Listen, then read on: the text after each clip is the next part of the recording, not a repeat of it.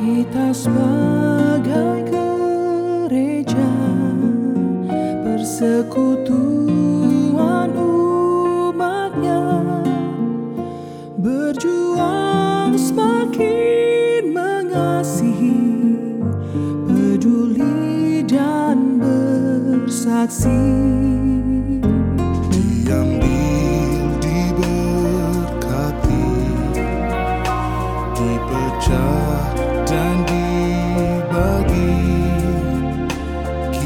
wartakan kasih Tuhan di setiap sendi kehidupan.